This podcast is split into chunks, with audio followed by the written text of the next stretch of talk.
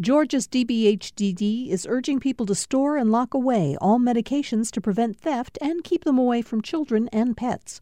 Old medications can be disposed at Dropbox locations. Dropbox locations can be found at opioidresponse.info.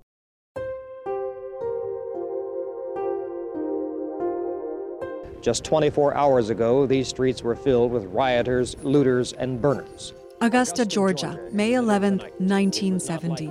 That's when nearly 1,000 African Americans rebelled. The National Guard was called in, more than 2,000 of them, and they took up arms in much of the business district and around several white neighborhoods. The spark that lit the riot was the death of an intellectually disabled black teenager. His name was Charles Oatman, and he'd been murdered in the county jail. The back of his head was busted open. Uh, he had three long gashes in his back, about a half inch deep and maybe about eight inches long or so. Uh, he had cigarette burns all over his body.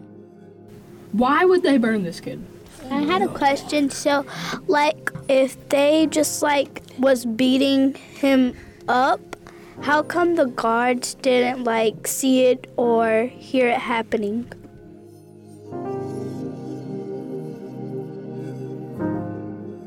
I'm Sea Stachura, host of Shots in the Back, exhuming the 1970 Augusta riot.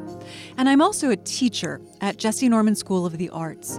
My students and I went on a journey to learn about Charles Oatman's death and the uprising that followed.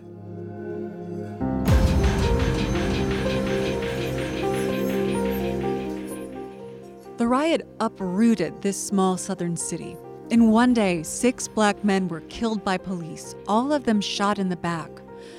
On our podcast, we reconstruct in detail one of the South's first major civil rights era riots and why it's still relevant in 2020. So, how many black families got to continue to lose their life in the state of Georgia for them to see that we got a problem here with the police department? The Augusta riot tore a community apart and revealed deep, painful wounds. The black people in Augusta are tired of being told that there is no racial problem here, whereas our local officials have not seen a problem. Now the nation knows that Augusta has a problem. I never have known why the people rioted. And I don't want to say that everybody who was involved in the riot was a thug, but a lot of them are just criminals. You know, the old saying, the people who don't remember their history are doomed to repeat it. And of course, I'm sure things aren't exactly the same in Augusta as they were in 1970. Uh, but some of those conditions still exist. Join us for Shots in the Back, exhuming the 1970 Augusta riot. It's a co production of Georgia Public Broadcasting and the Jessye Norman School of the Arts.